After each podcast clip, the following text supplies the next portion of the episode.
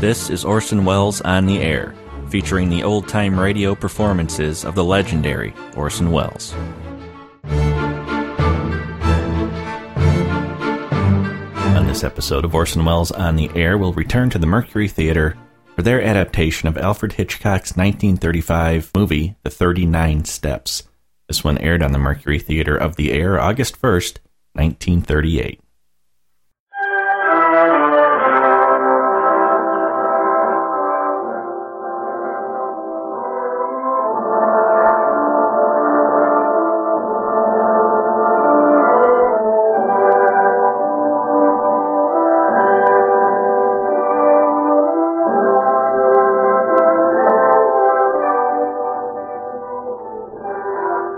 Columbia Network takes pride in presenting Orson Welles and the Mercury Theater on the Air in the fourth broadcast of a unique new series dramatizing famous narratives by great authors. This is the first time that a complete theatrical producing company has been brought to radio, and the Columbia Network again welcomes Mister Welles and his associates to its own stations and to the stations of the Canadian Broadcasting Corporation, coast to coast. Every week, Orson Welles invites our listeners to suggest their favorite titles. And tonight, the Mercury Theater on the Air presents thirty-nine Steps by John Bucket, with Orson Welles as Richard Hannay and Marmaduke Jopley. Here is Orson Welles. Good evening, ladies and gentlemen. I cannot divulge the full name of the author of the thirty-nine Steps. Seven university degrees and a title make him a gentleman and a scholar, and also practically unpronounceable. But I think you'd like to know, if you didn't, that it is the present Governor-General of the Dominion of Canada and first Baron of Tweedmuir who perpetrated this tall and shamelessly exciting spy story about high doings in Scotland. Lord Tweedmuir, who in private life is a publisher, is himself very properly a Scotsman who regards the sensational diversity of his responsibilities with the special calm of his nation. I regard my business, he says, as my profession, writing as my amusement, and politics as my duty.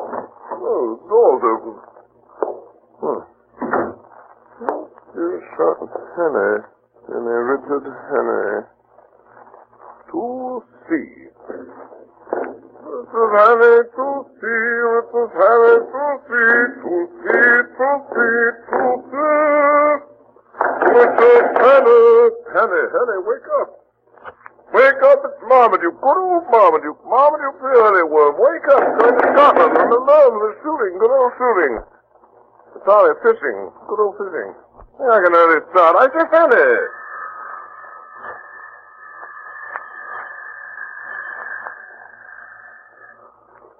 strangling me.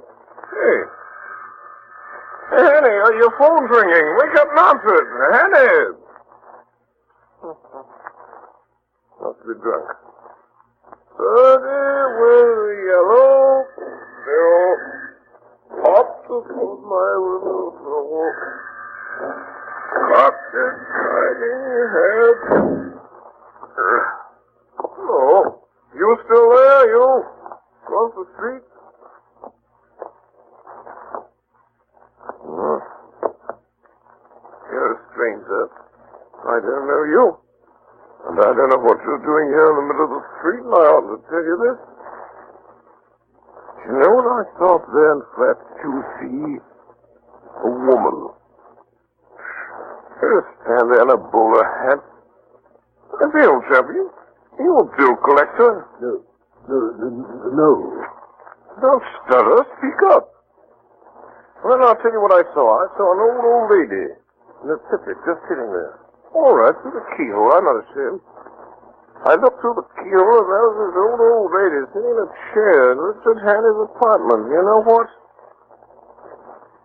Her wig was crooked. Yes, sir. And the phone kept ringing. And she didn't answer it. She just sat there. She just sat there. With her eyes open.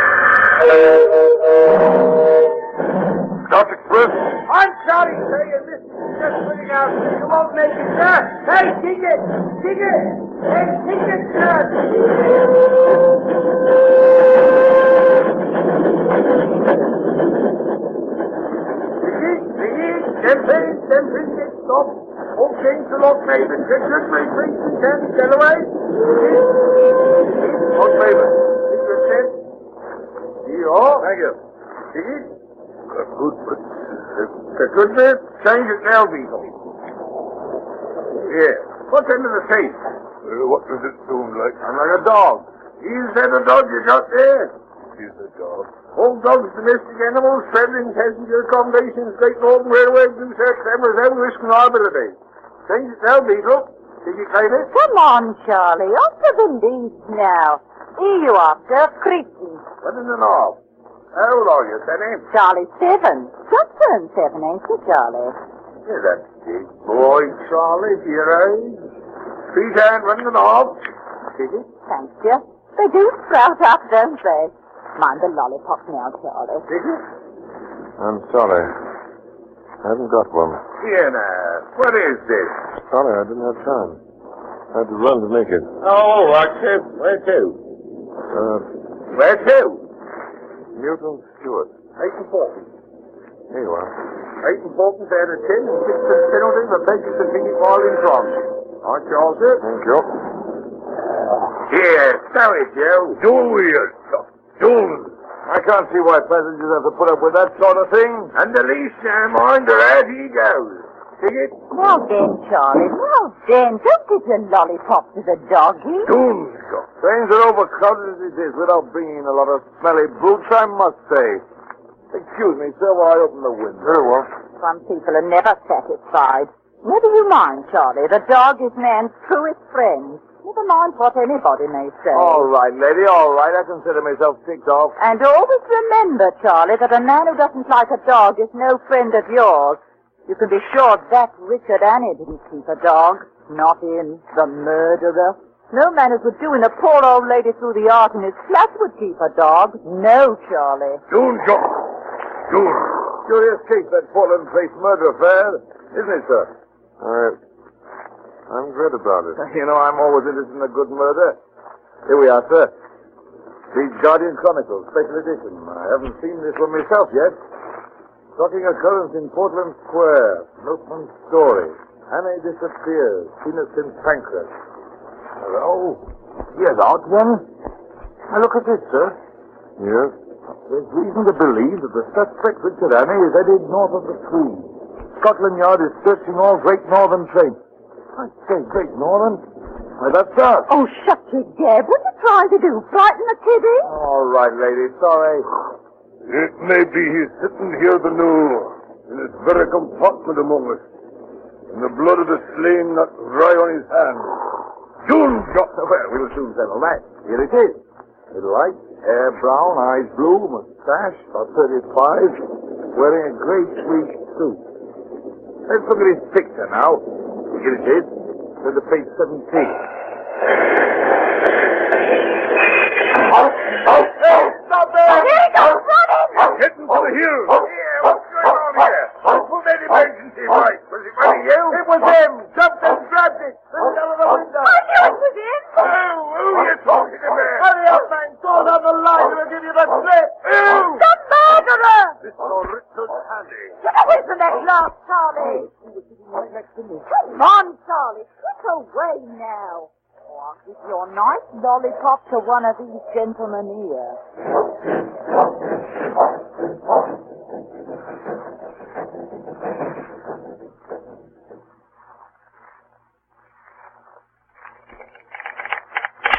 Vauxhall Road, Richard Hannay, wanted for Portland Place murder. Reported in stolen car. Large green Daimler speeding south.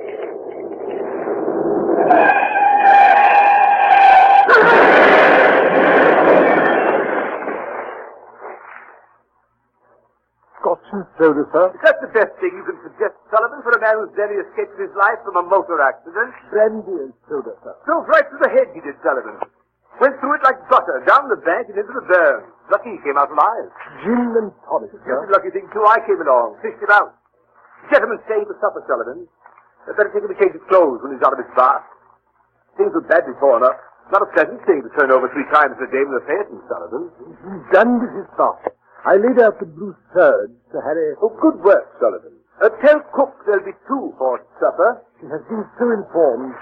Uh, there is still one question unsolved, Sir Harry. Yes, Sullivan. I, as you observed, sir, the gentleman has just been in a motor car wreck. Of course. Oh, of course. Uh, make it whiskey, Sullivan. Very good, sir. Oh, well, hello, hello there. I say hello. You look better in that blue serge than I ever did, doesn't you, Sullivan? Uh, yes, Sir Harry.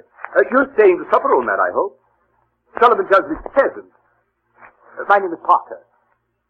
Parker. We haven't introduced ourselves. I think you ought to know. You have in your house the man who is wanted for the Portland Place murder. Uh, what's that? My name is Richard Hannay. Sullivan? Yes, sir. Your duty is to send for the police and give me up. I don't think I'll get very far.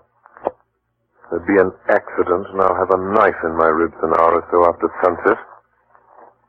Nevertheless, it's your duty as a law-abiding citizen. Hey, don't look like a murderer to me. Don't he, Sullivan? No, sir. I'm not. The fact is that three days ago, a man was found dead in my flat. Oh, so, Sullivan. Sullivan. Yes, sir. Mister Hannay says a man was found dead in his flat. Murdered, Mister Hannay. Murdered. The Portland Place murder. Yes, Sullivan. A man, Mister Hannay? The victim of the Portland Place murder, Mister Hannay, was a woman. It was a man. Oh, now look here, old fellow. The press, Mister Hannay, is very clear on this one point. The victim was a woman. An old woman, wasn't it, Sullivan? It was, sir. An old woman. The body that was found in my flat on Tuesday morning. The body of a man named Nathan Skoda. Uh, Sullivan. Yes, sir. Uh, the whiskey, the whiskey, Sullivan. Very good, sir. And Sullivan? Uh, yes, sir. Uh, bring two glasses. Well? Well, here it is. Here's the whole story. My name is Richard Hannay. I was a mining engineer in Rhodesia and Bulawayo. I made my pile and came back to England three weeks ago. Well, Last Monday night, I got back to my flat about ten o'clock. I live in a new block behind Portland Place. There's a porter in the building who leaves around nine. As I came up the stairs, I heard my phone ringing. Hello? Hello? Hello? Hello? That call was for me. What in heaven's name? Close the door.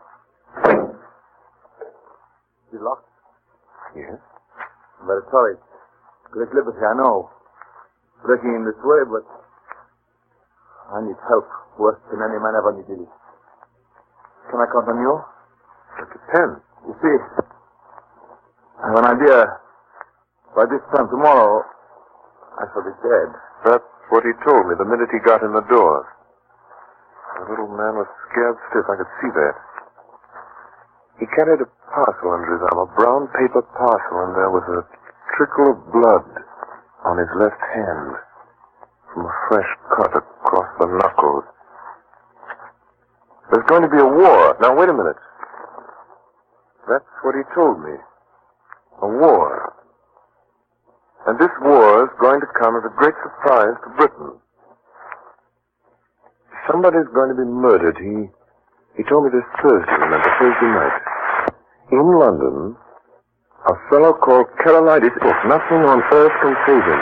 But that's just a beginning. According to what this fellow told me, Karolidis isn't important, not in himself. It's what comes after he's dead. On July fifteenth, the chief of the French General Staff will be in London. On that day, the British Admiralty is to give him complete statement of the disposition of the entire British fleet on mobilization. At least, at least I gather it's something like that, something uncommonly important. Now then, on the fifteenth of July, there will be others in London. I don't know who. He had a name for them. The name of some, he called them the Black Stone. Well, somehow this information, those secrets about our fleet destined for France, will be diverted into their hands on that day, July fifteenth, and will be used, used, remember, a week or two later against England by our deadly foe with great guns and swift torpedoes, suddenly in the darkness of a summer night. I know you don't believe this. I didn't when he told it. I do now. Well, I noticed that while this man Skoda was talking, he kept fingering a little black notebook which was full of writing, some sort of code it looked like. You may believe me or not, just as you please. And there it is. This is the fellow speaking, the fellow with the brown paper parcel and the cut across his knuckles. This is what he said. Yes, for this information. I got this first hint nearly two years ago in an inn on the Achensee in Tyrol. I collected my other clues in a fur shop in the Galician quarter of Budapest, in a strangers' club in Vienna, in a little bookshop in the Reckningstrasse in Leipzig. I completed my evidence ten days ago in Paris. And until yesterday, I thought that I had worked unobserved. Don't answer it. Don't answer it. For me. Those men calling, "Give on here." Don't answer it.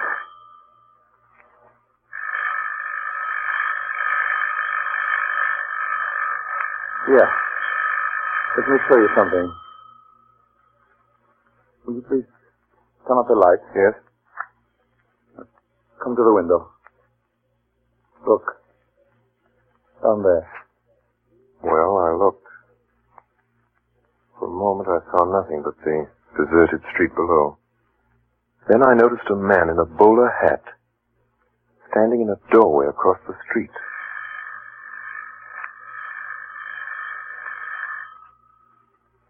When I came home last night, I found a card in my letterbox. Here it is. Hmm. The Black Stone.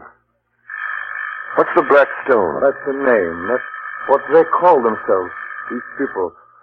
When I got that card, I knew that I had to die. Why don't you call the police? No, it's no use. These men followed me here.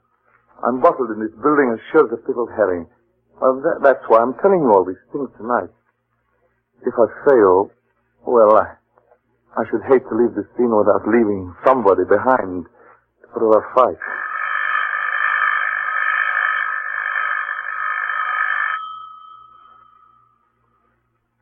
Well, I still didn't know what to make of the little chap, and it was getting late. So I made him a bed in my smoking room. Good night. Good night. And in case I'm not here in the morning, I haven't the privilege of your name, sir, but let me tell you, you're a white man. Oh, I said before you go to bed, I'll thank you to lend me a razor.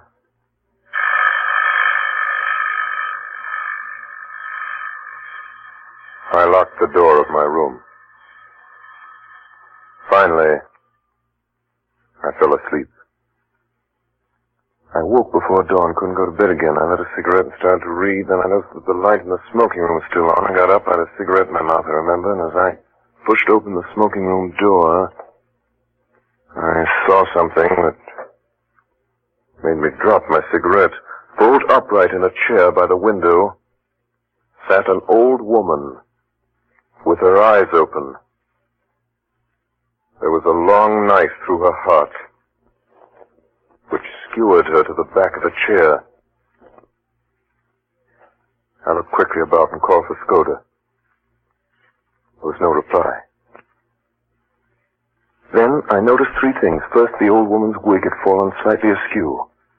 Second, that the brown paper parcel I'd noticed under Skoda's arm the night before was now lying open and empty on the table. Third, that across the knuckles of the old woman's left hand was a fresh, unhealed cut. From the limpness of the body, I estimated that Skoda had been dead for about two hours. I wondered what had happened to the little black book. I searched Skoda's body and found nothing. Then I noticed that the whole flat had been ransacked in the night. The insides of books, drawers, covered even the sideboard in the dining room. I shuttered and bolted every door and window in the flat. Skoda's story was true. The men who knew that he knew what he knew had found him and had made certain of his silence. You see, his disguise had not saved him. I'd be the next to go. But suppose, suppose I went out now and called the police. What kind of a story could I tell about Skoda? If I told them the truth, they'd simply laugh at me. I'd be charged with murder. The best I could hope for was jail. And that was just what they wanted for me. An English prison was as good a way of getting rid of me till after July fifteenth as a knife in my chest. I got out an atlas and looked at a big map of the British Isles. My notion was to get off to some wild district, some open space where my South African experience would be of help to me, some place where I'd be safe hiding for six days until July fifteenth. I decided Scotland would be best. There was a train from Saint Pancras at seven ten. I went to the window and looked out between the shutters. It was beginning to get light. I saw a man standing in the doorway in a bowler hat. Then another man, who seemed to be drunk, came down in evening dress down the street. He walked unsteadily. He caught sight of the man in the bowler hat and went over and spoke to him. Then he crossed the street and came into the house.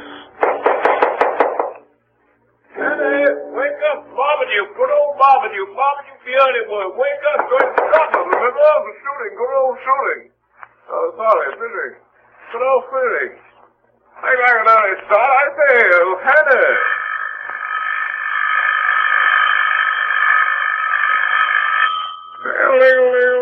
Hey, Hannah. Hannah, your phone's ringing. Wake up and answer it. Hannah. Must be drunk. Good evening, yellow Phil. Huh? What's my soul? Stop its shining head.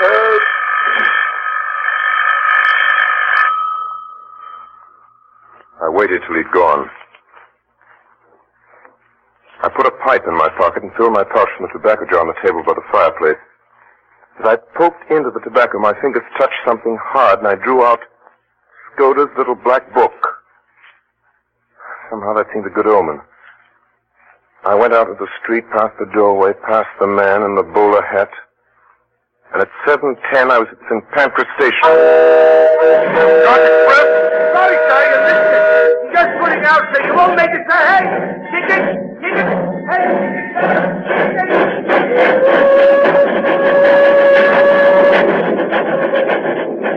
Kick it! Them freeze, them freeze, then stop. Won't change her off, baby. Could good break, race you can to get away. Ten hours later, between Dolby and Newton Stewart, I pulled the emergency cord and jumped off the train. Oh, stop it! There he goes running! The murderer!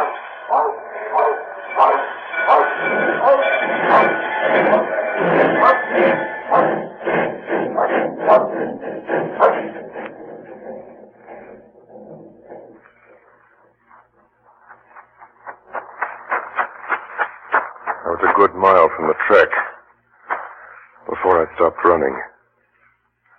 The moor, it's all around me. You couldn't have found a more peaceful landscape in the world, yet at that moment, for the first time in my life, I felt the terror of the hunted on me. It wasn't the police I was afraid of, but the others who knew that I knew Skoda's secret and dared not let me live. They had killed Skoda in my flat within a few yards of me. Now it was my turn. And I didn't even know what these men looked like. I wish I'd listened more carefully to what Skoda had said about them. I I think he said there were three of them. And that one of them was young and dark, and one was plump, and one was old and stammered sometimes when he spoke. Suddenly, in the blue evening sky, I saw something.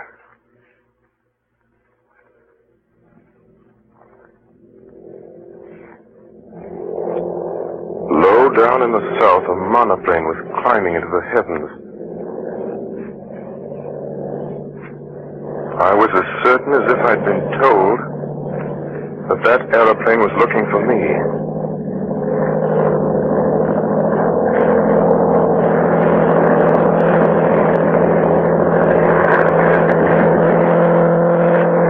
It flew low over the hilltops, and then back over the valley. I started to run. I ran till the sweat blinded my eyes. I ran most of the night, keeping always south in the direction of the hills. And as the mists cleared before the sun, I found myself in the central boss of a high upland country with glens falling away on every side.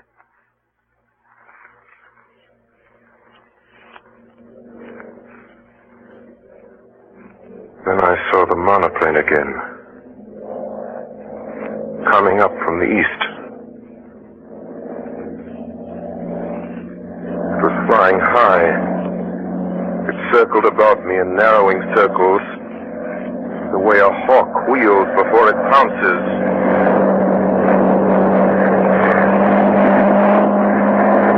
Now it was flying quite low. The observer on board caught sight of me. I could see him looking at me through the through glasses. No.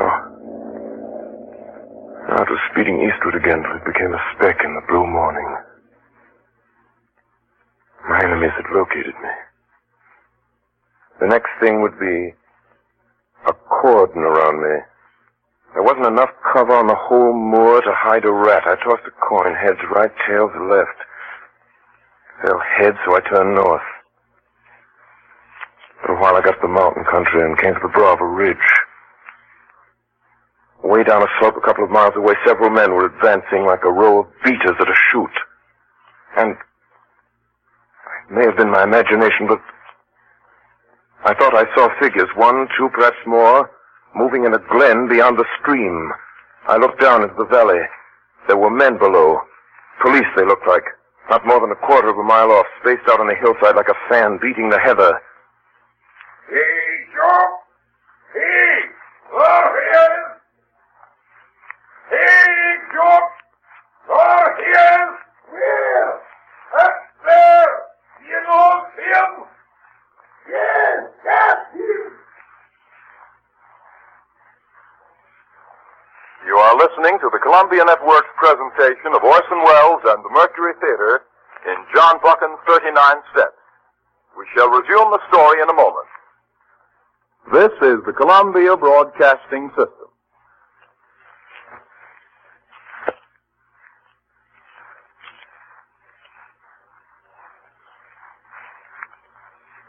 The Columbia Network is presenting thirty-nine steps by John Buchan. And now the Mercury Theater resumes the story with Orson Welles as Richard Hannay and Marmaduke Jopley.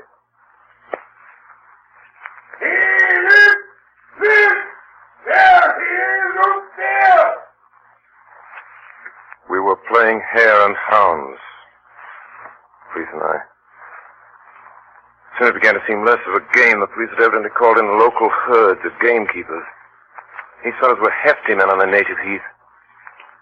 Looking back, I saw that only three were following me. The others had fetched a circuit to cut me off. I crossed a burn and came out on a road which seemed to be kept with some care. A few hundred yards to my left, I saw the chimneys of a house smoking. There was a veranda in front of the house, and through the glass, I saw the face of an elderly gentleman meekly watching me.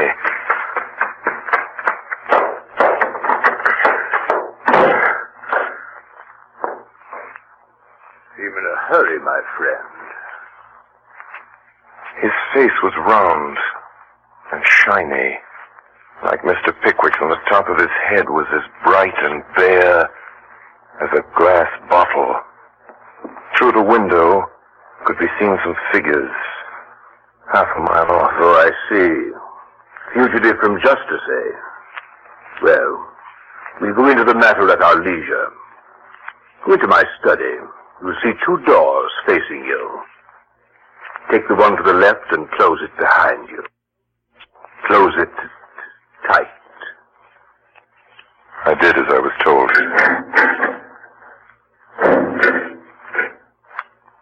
I was in a little dark chamber that smelled of chemicals. I wasn't any too happy. There was something about the old gentleman which rather terrified me. He'd been too easy and ready. Almost as if he'd been expecting me, and his, his eyes had been horribly intelligent. All right. You may come out now. Have they gone? They have gone. I convinced them that you had crossed the hill. I do not choose that the police should come between me and one whom I am delighted to honor. He smiled gently and nodded to the door behind me. I turned and saw two manservants who had me covered with pistols. This is a lucky morning for you, Mister Richard Hannay. Hey, what's going on here? And who, who are you calling Richard Hannay? My name's Ainsley. So? Oh, but of course you have many names.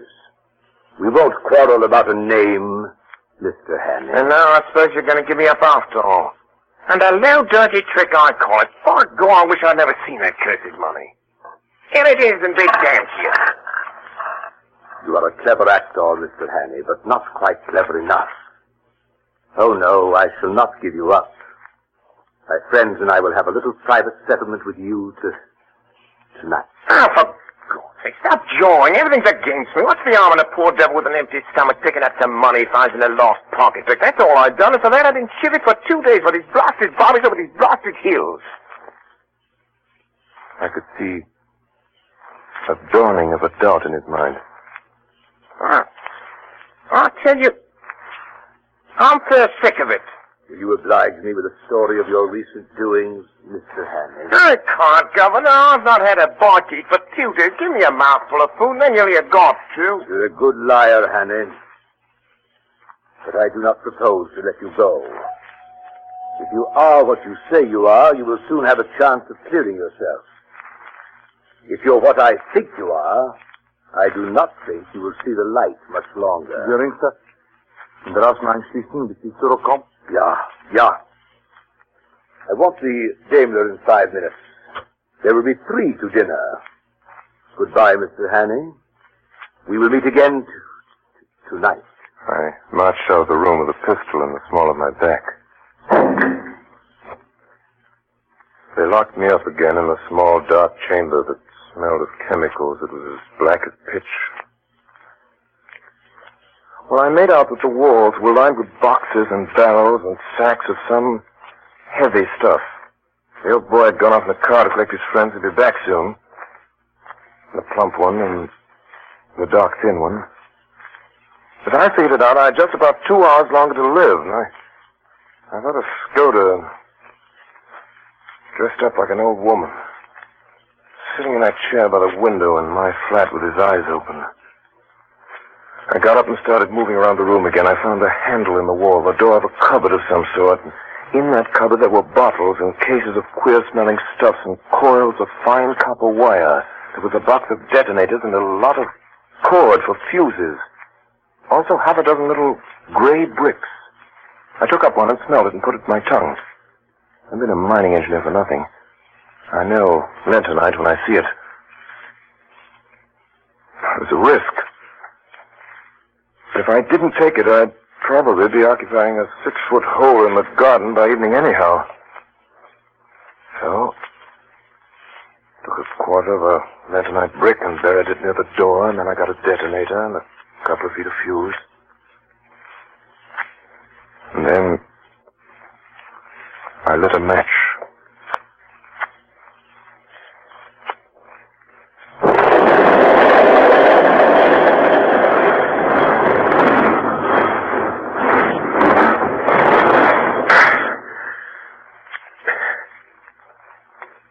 Something had hit my left shoulder. There was a poisonous yellow fog all around me. Somewhere behind me, I felt fresh air. I started to run. I ran. Much later, in a clearing on a hillside, I saw a small stone building with a tower. The door was open. It was dark and cool inside. I staggered in and sat down one of the benches. The pain in my shoulder was unbearable. Then I heard steps coming down the path. I found a small door in one corner and narrow stairs running up to the tower. I went up. Almost the top of this tower was taken up with bells. But there was a small ledge outside just wide enough to lie down on. I heard a man downstairs below me in the tower.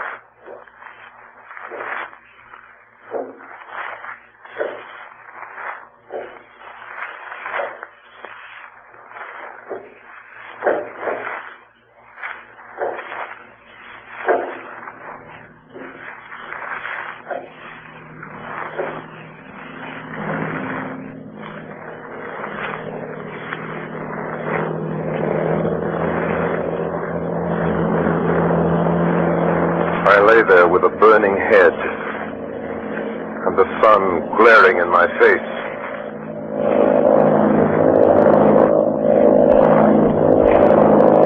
Right above me was the monoplane. They couldn't have missed me lying there on the open ledge. They knew where I was. Soon they'd come back for me. Suddenly, right under me,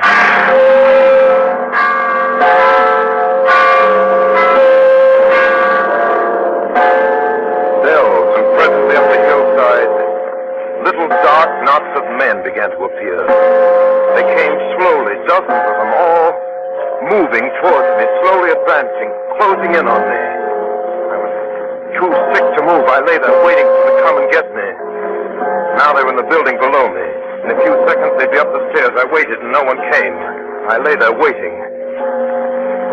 Then, a thought struck me.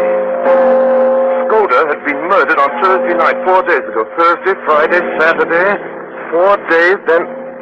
Then these men, coming up the hill, in little dark knots, in black, slowly advancing, closing in on me, were not my enemies. They weren't after me. They didn't even know I was there. They were peacefully walking to church with their families.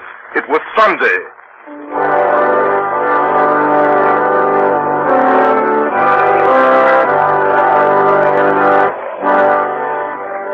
Presently, a large green open Daimler drove up. Three men got out. My plump friend, the professor, and the dark young man. I could see them looking up at my tower. two of them went into the church. The thin man stayed at the car. I waited up there on the ledge. But they didn't come up. They left me there. Oh, most people of the merciful Lord, we pray. The service had just begun. That gave me about an hour. Now, there was an old iron drain pipe running along the corner of the tower. It didn't seem particularly solid. Besides, I was in full sight of the man in the car. At that moment, it started to rain. The man in the car looked up at the sky. He turned his collar, then he shrugged his shoulders, got out of the car, and went into the church.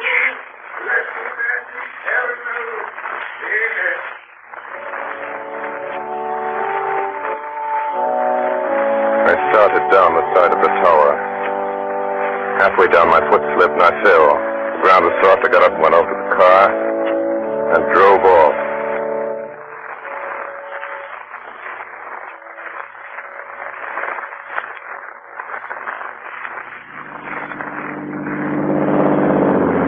I drove that dame up for all she was worth. It was risky driving with my right arm out of action. But I drove on south, downhill into the valley. The road was full of sharp curves and shiny under my headlights and very slippery.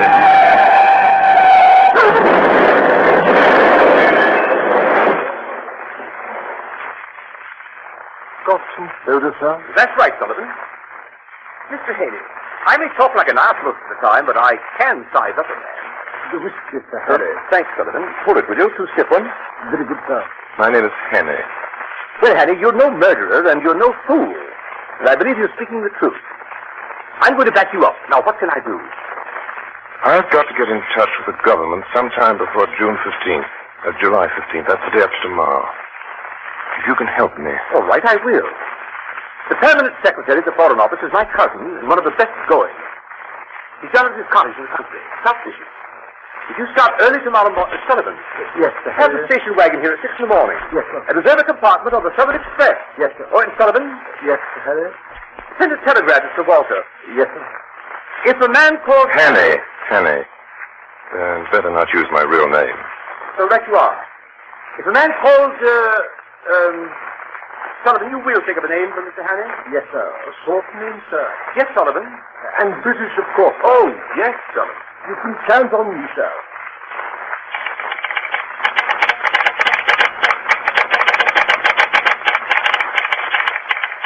Sir Walter Bullivan, Kenneth near Arsons Road, Cambridgeshire. If a man called Swisden appears tomorrow, treat him kindly. He may tell you something that will wake you up. He will pass the word black stones and whistle Annie Laurie. Love, Harry.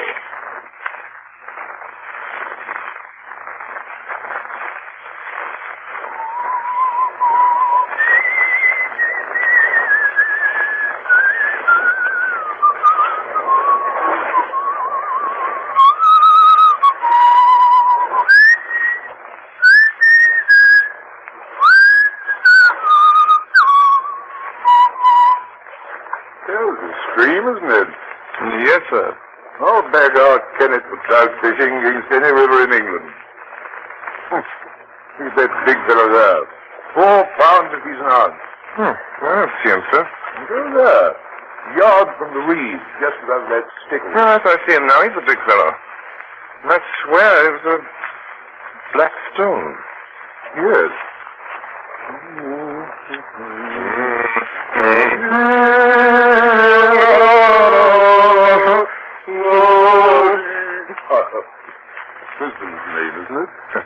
No, I mean to say, yes, sir. The wise conspirator knows his own name. You're Sir Walter. Yes. Now then, Miss Stephanie, my cousin promised you'd tell me something that would wake me up. I'm ready. Oh, uh, Mister Henry, before we begin, I think I ought to tell you, I got a letter from Skoda this morning. Skoda? Yes. Skoda's been dead a week. It was written on the eighth, the day before he came to you. His letters usually took a week to reach me. He was sent undercover to Spain and then to Newcastle. What did he say? Very few. Strange fellows, Stoddard. He knew more international secrets than any secret service man in Europe. The trouble about him was he liked to play a lone hand and never tell us all he knew. Besides, he was getting romantic.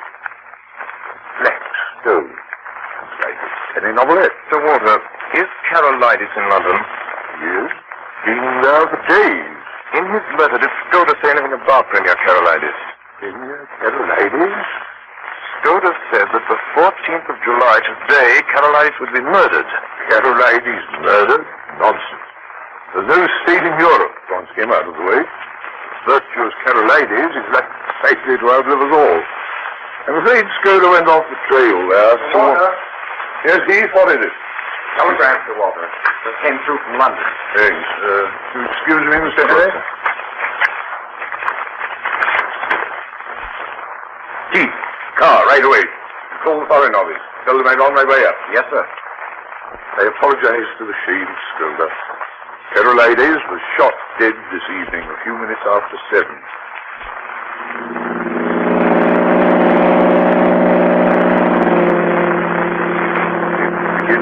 Like war, Mister Henry.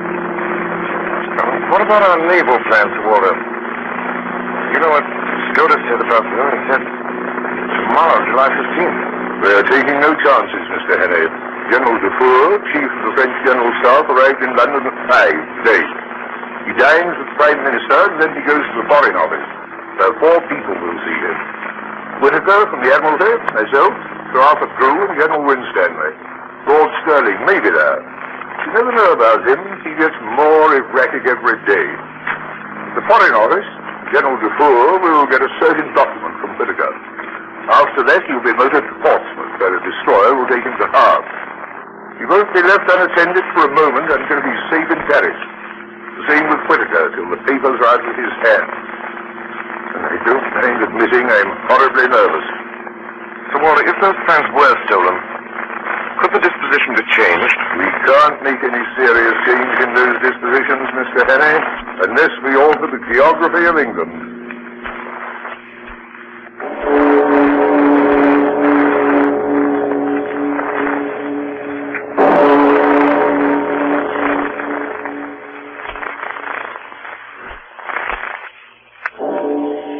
And now, gentlemen, that our meeting is over, I must ask you to give me a few minutes longer of your time.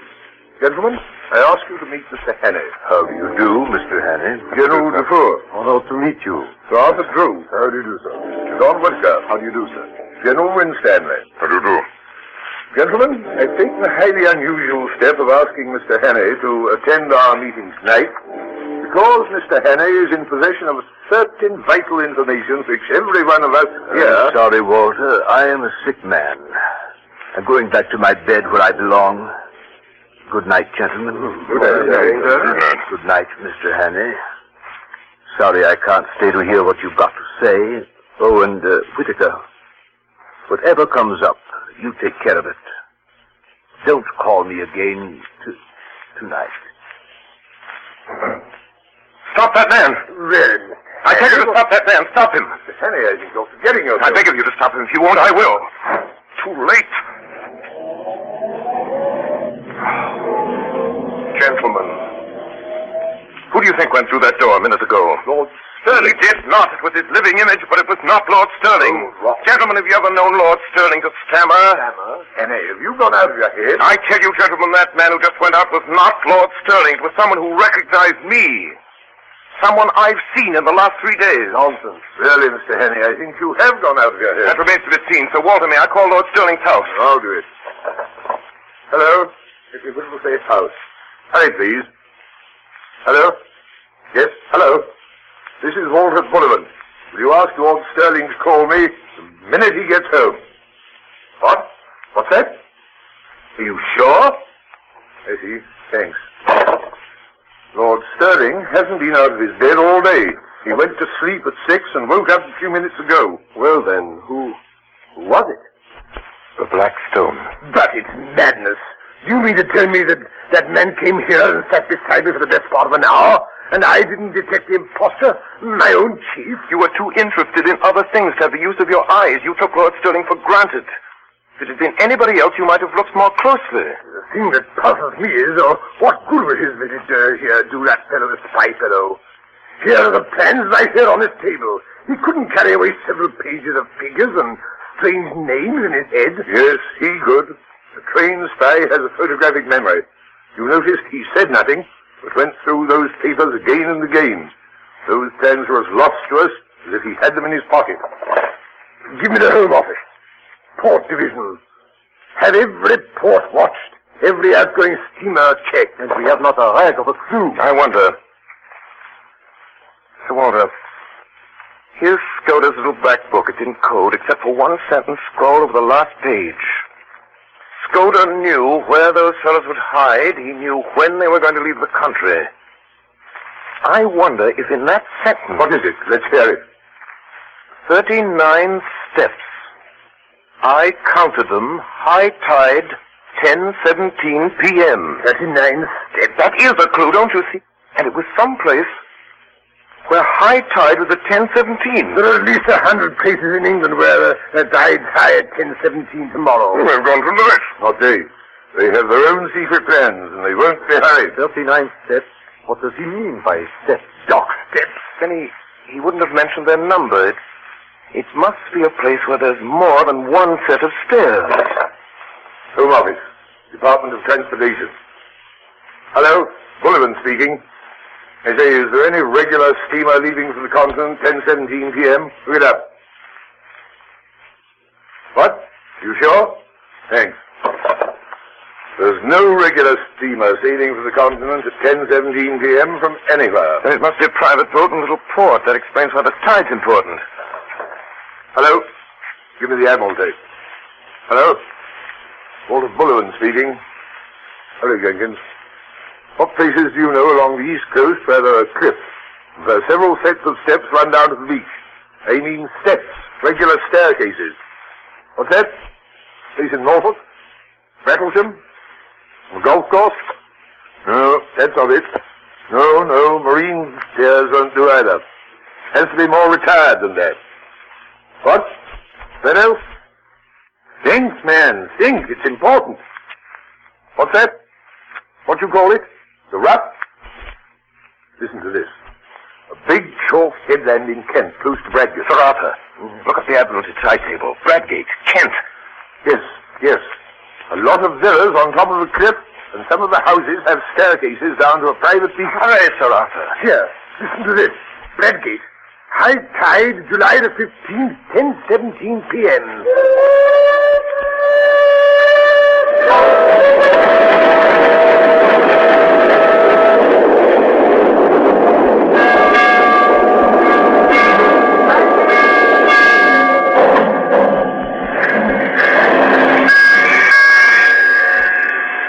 Bradgate. Bradgate. July fifteenth. Confidential report. Richard Hannay, Special Agent to Sir Walter Bullivan, Permanent Secretary of the Foreign Office. There is a villa with thirty-nine steps leading down to the sea. Trafalgar Lodge, it's called, sir. Belongs to an old gentleman called Appleton, a retired stockbroker. Well, here's what happened. At about six that evening, I saw the yacht, the foreign steam yacht. Came up from the south and dropped anchor pretty well opposite the Ruff. Then, later, our British destroyer came in. At half past nine, I strolled towards Trafalgar Lodge. The Scotland Yard men would be posted around the house by now, but there was no sign of a soul. The house stood as open and public as a charity bazaar. Yes, sir? Does Mister Appleton live here? Yes, sir. I'd like to see him, please. I'll see if he's in. Will you wait here in the hall, please, sir? I found myself in a neat hall. There were the golf clubs and tennis rackets which you find in ten thousand British homes. There was, uh, you know, a grandfather clock ticking, a barometer, and a print of children winning the Grand National. What name shall I say, sir? Hannay. Will you come this way, please, sir? Mister Annex. The old man rose to meet me. He was in evening dress. So was the plump one. The third, the dark one, wore a blue serge suit and the colors of some club or school. Mister Hannay, you wish to see me? One moment, you fellows, I'll join you. Better go to the smoking room, Mister Hannay. We'll stay here. I think we've met before. I guess you know my business. Maybe, sir, maybe. I haven't a very good memory. I'm afraid you must tell me your errand, for I really don't know it. Well, then, I've come to tell you that the game's up. I have a warrant here for the arrest of you three. Arrest? Really? Yes. Good Lord, what for?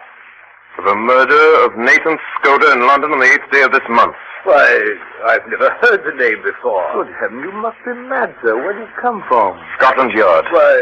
Don't get flustered, Andrew. It's all a ridiculous mistake. Well, these things happen sometimes. Well, we can easily set it right. I can show that I was out of the country on the eighth, and Bob was down here. You were in London, but of course you can explain what you were doing. Right, Percy. Of course, that's easy enough. The eighth, uh, last Thursday. Why, that was the day after Agatha's wedding. Let me see, what was I doing? I came up in the morning from Woking and lunched at the club with Charlie Simons. Uh, oh, yes. Then I dined at the City Hall, I remember. But the punch didn't agree with me. I was seedy next morning. Hang it all, there's the cigar box I brought back from the dinner. Think what Aunt Nellie will say. She always said you'd die of boredom because nothing ever happened to you, and now you've got it thick and strong. Why, that's wonderful. By Jove, yes. Just think of it. What a story to tell at the club. Really, Mister Hannay, I suppose I should be angry to show my innocence, but it's too funny. I almost forgive you the fright you gave me. You looked so glum, I thought I might have been walking in my sleep and killing people like Jack the Ripper. It couldn't be acting. It was too confounded genuine. Oh, my heart went in my boots. My first impulse was to apologize and clear out. And yet, there were three of them. And one was old. And one was plump. And one was lean and dark, and their house fitted in with Scudder's notes, and half a mile offshore was lying a foreign yacht. There's only one thing to do, go forward, as if I had no doubts.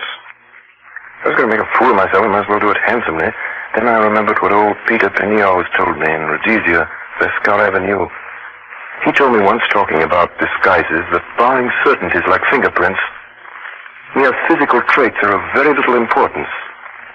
If a man really knows his business, well, he laughed at things like dyed hair and false beards and such childish follies.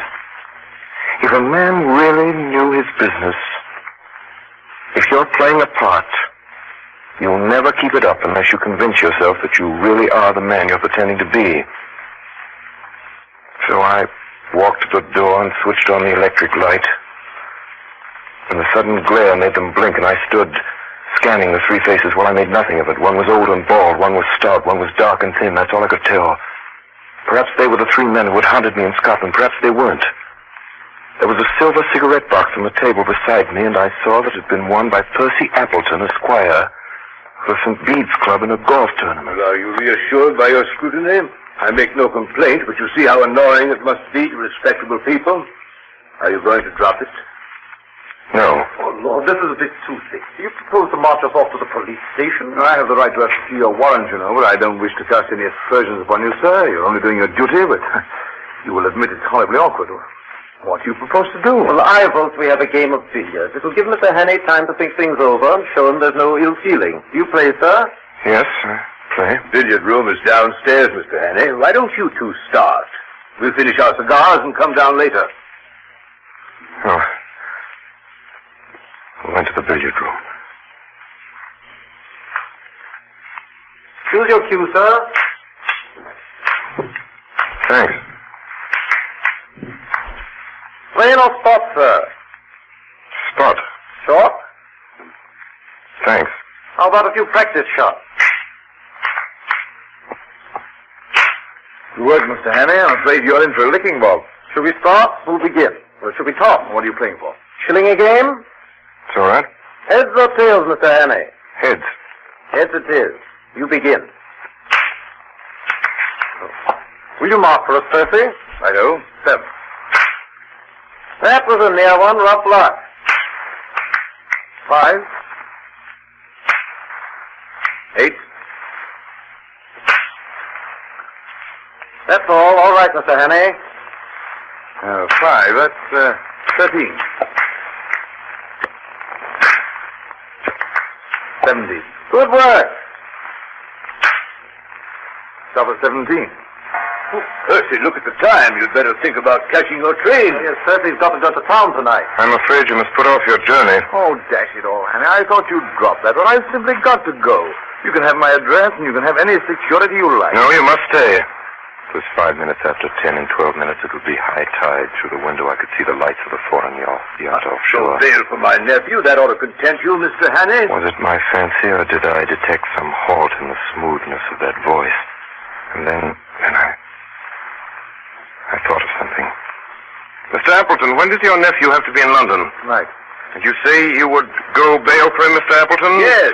Yes, I told you I would. Well, then, perhaps if I could arrange to call Scotland Yard early in the morning... No, no, Mister Hannay.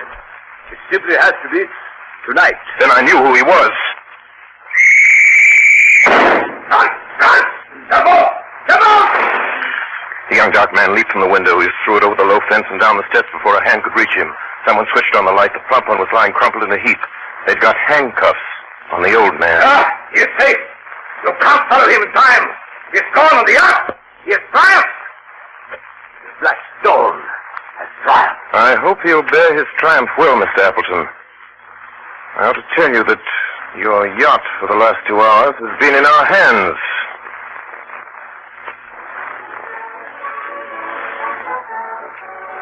Well, Sir Walter, that's about all there is to it. That's the story. If you ask me to set it down, you know the rest of it better than I do.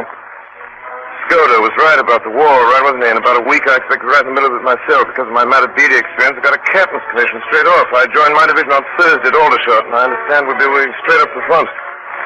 Still, I'm afraid I had most of my excitement before I put on khaki. Anyway, goodbye, and thanks for everything. Great sport while it lasted. Yours, very sincerely, Richard Hannay. August eighth, nineteen fourteen. Tonight, the Columbia Network has brought you Orson Welles and the Mercury Theater on the Air in thirty-nine steps by John Buchan. We now present the star and director of these broadcasts, who tonight played Richard Hannay, Orson Welles.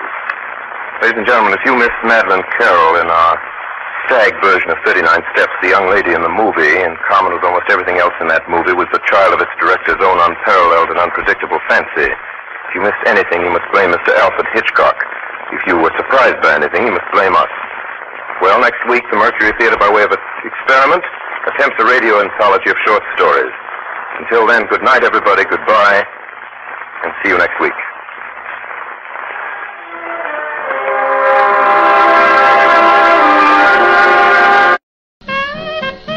That's going to do it for this episode of Orson Welles on the Air. You can find more old-time radio, more from Orson Welles, at relic radio dot com, alongside links to our Facebook page, forum, Shoutcast stream, and our donate button if you'd like to help support this and all the shows. Certainly appreciate it if you're able to help. Thank you to those who have. Thank you for joining me today. I'll be back soon with another episode of Orson Welles on the Air.